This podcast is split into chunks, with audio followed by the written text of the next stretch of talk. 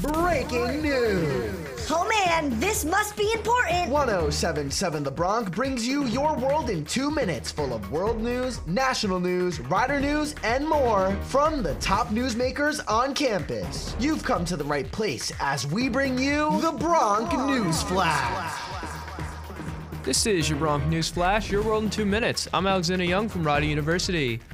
The House Select Committee investigating the January sixth riot at the Capitol voted anonymously this week to subpoena Donald Trump. The January sixth committee had what was most likely their final hearing. The nine members of the Select Committee made it clear Thursday they want to hear directly from the former president. Also this week, according to the Washington Post, a Trump employee was reportedly told by Donald Trump to move documents before the Mar-a-Lago search. This would leave questions of whether Trump was obstructing documents.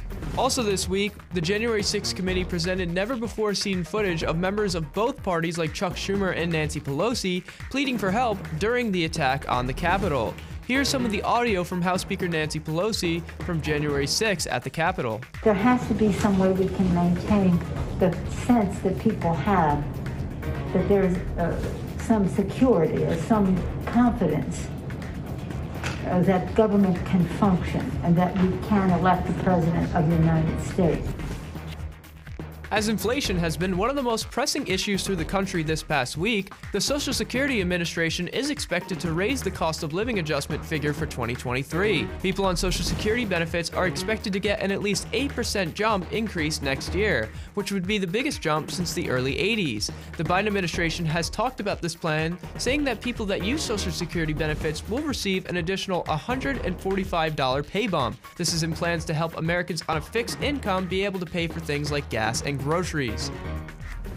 A new facility in South Jersey will give patients more access to advanced treatment of cancer. The Proton Therapy Center at Virtua Health Hospital in Voorhees uses a ninety ton machine to deliver proton treatment. There are fifty of these in the nation, as the machines are targeted for more complex cases of cancer. The facility costs nearly forty-five million dollars and was made possible through a partnership with Penn Medicine.